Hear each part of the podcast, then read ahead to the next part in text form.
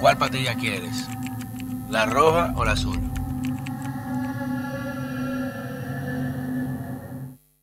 Señores, bienvenidos a otra entrega de este su canal de YouTube, Pedro Manuel Casals, el cuarto bate. Por cierto, ya llegaron los hoodies nuevos y con el eslogan atrás de Play Ball, que eso va a estar mortal.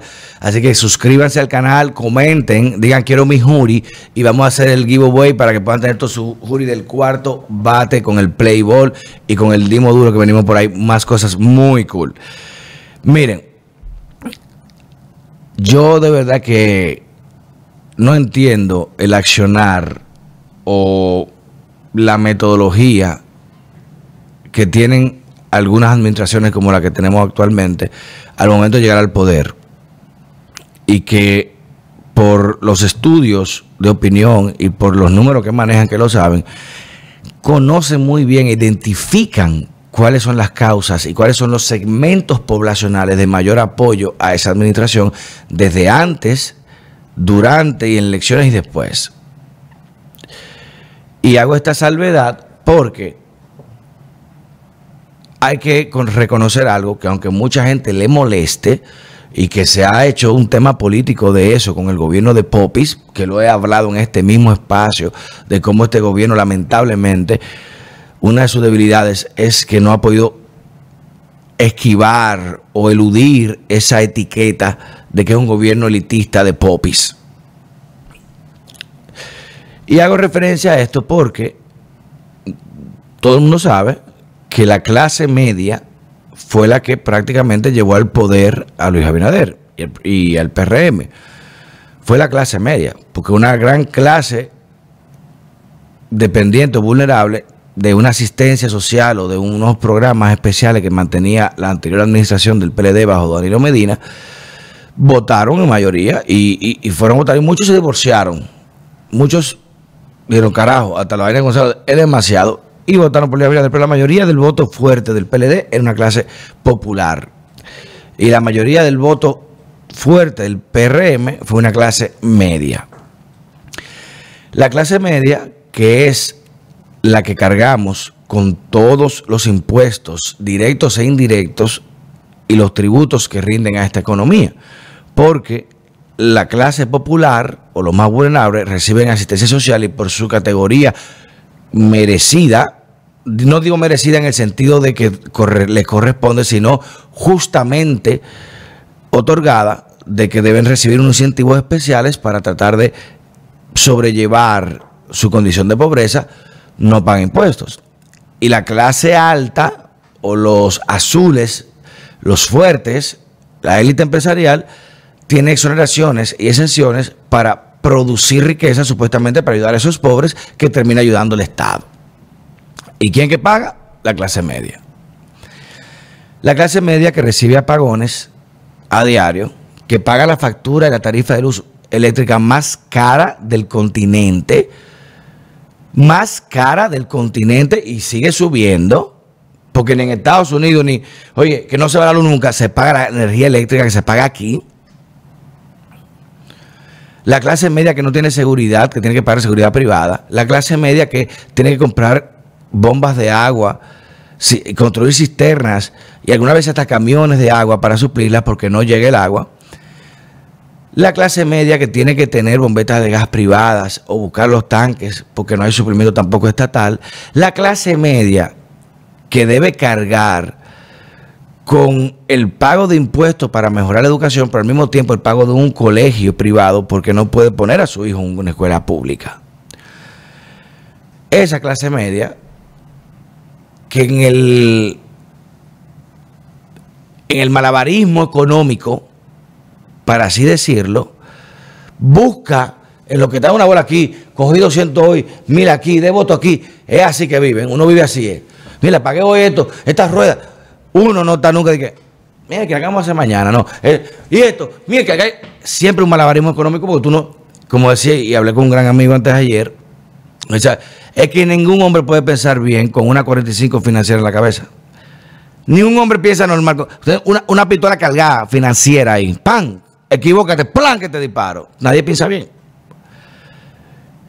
Y esa clase media que en ese malabarismo económico encuentra ciertas gaps, ciertas, ciertas lagunitas para poder rendir su dinero, se le quiere ahora grabar esos escapes para favorecer a una clase empresarial. Y por eso que dicen gobierno de popis.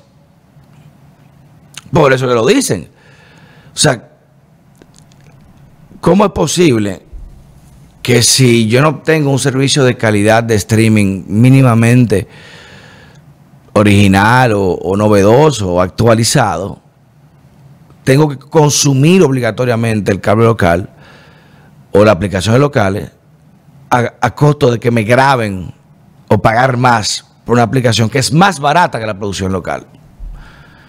Y ojo, estoy hablando de bienes intangibles como son el software digital, las aplicaciones y el internet.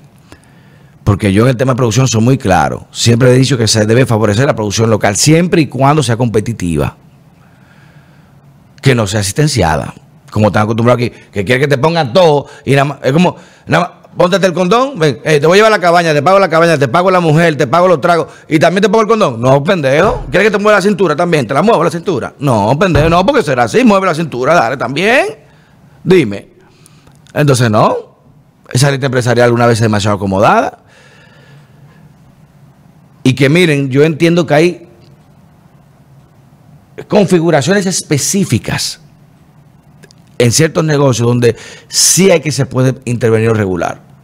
Porque, ok, el que tiene una tienda, que paga empleados y que paga impuestos y que tiene aire acondicionado, importa un producto, no puede vender o no puede estar sujeto a la misma competitividad de una página que tiene un almacén o que lo compra directamente y te lo hace llegar. Eso, en cierta forma, se pueden configuraciones específicas. Que reitero, porque así el que tiene la tienda, si fuera competitivo, la gente lo compra aquí.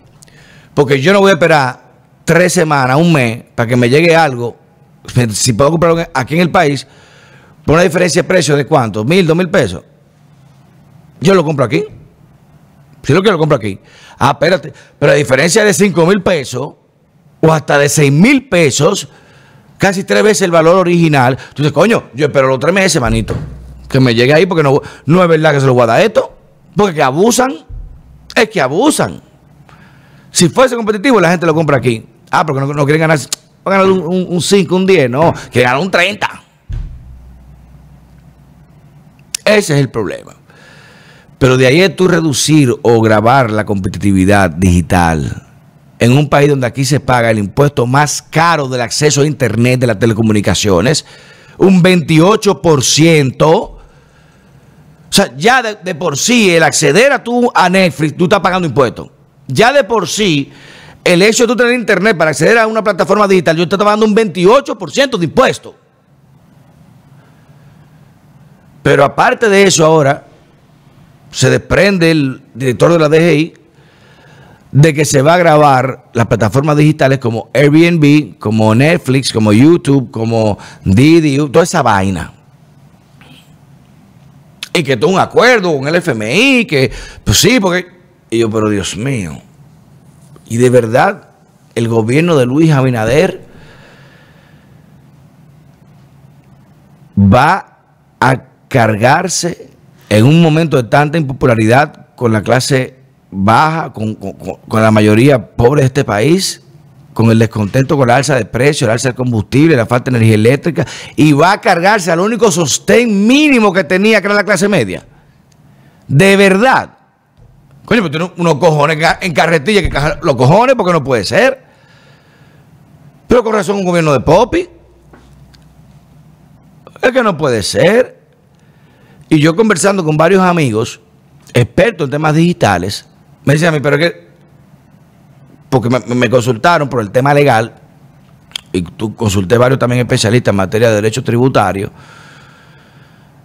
y hay un tema que podría ser hasta inconstitucional de adquirirse o adherirse a esa plataforma con una restricción impositiva, por el hecho de que ya en Estados Unidos, donde tienen la razón social de origen, dígase, donde están ubicadas las empresas que ofrecen los servicios, o el Silicon Valley, como usted quiera llamarle, cobran un impuesto especial para esas plataformas.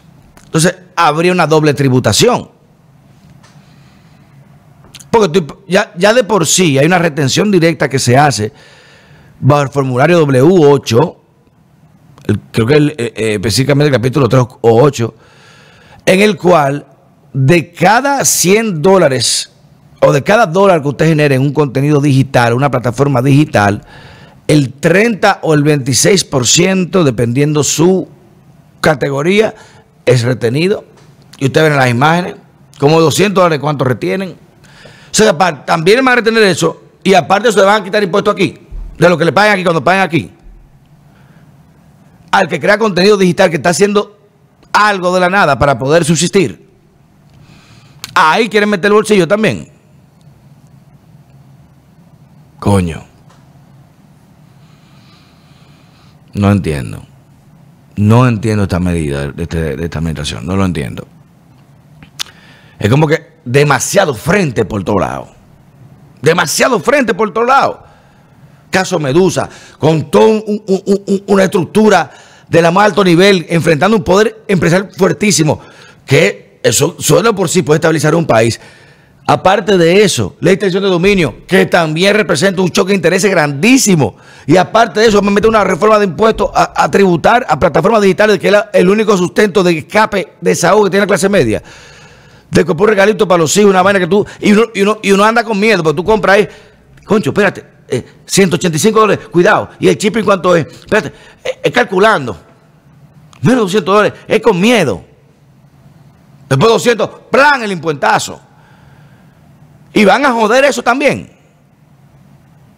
Al que paga para ver un Netflix, porque el, el cable aquí es una mierda. Porque no hay contenido de nada. Y le van a quitarlo también. Al chamaquito de un barrio que hace, que, que hace TikTok, hace YouTube, y se gana doscientos dólares, cien dólares, ciento cincuenta dólares al mes para poder vivir. Le van a quitar eso también. Coño. Yo no entiendo la ideología de este gobierno. Y no entiendo, de verdad no, no, no entiendo. O sea, es como que dale galleta, dale trompa al toro, a ver hasta que el toro se voltee y te da, la, te da el cuernazo. Pues yo no entiendo, porque tú puedes, coño, poner una manita por aquí, una, una nalga por aquí, me volteo por aquí, güey, le hago una bulla por aquí. Pero es galleta y galleta en la cara. Pa, pa, pa. Todos los frentes abiertos. Todos los frentes abiertos. Y eso es peligroso. La gente pobre encojonada con el alza de precios, que no pueden comprar. Los productos carísimos, todo caro. La clase media pagando la gasolina más cara de su vida, energía eléctrica más cara de su vida, los precios más altos de su vida. Aparte de eso, cobrarle impuestos. La clase alta empresarial sometida a un tema judicial, que está en un, un enfrentamiento, enfrentado entre ellos, un tema... O sea, pero yo no entiendo.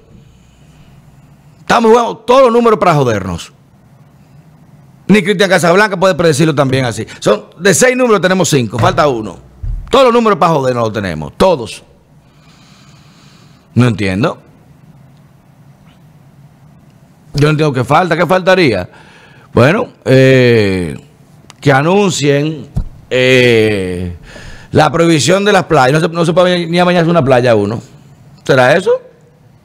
¿Será eso que falta? O que no se pueda, no sé, algo... Inventen otra. Yo, yo no entiendo. ¿Qué va, ¿Con qué van a saltar ahora? No lo entiendo.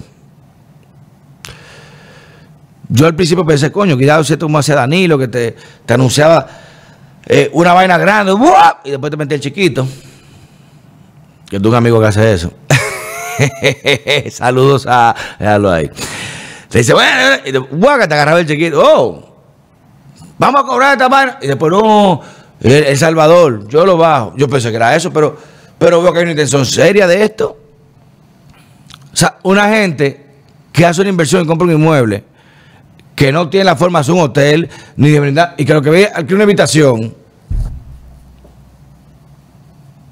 porque el hotelero está encojonado de que le están haciendo un hoyo porque son demasiado caros,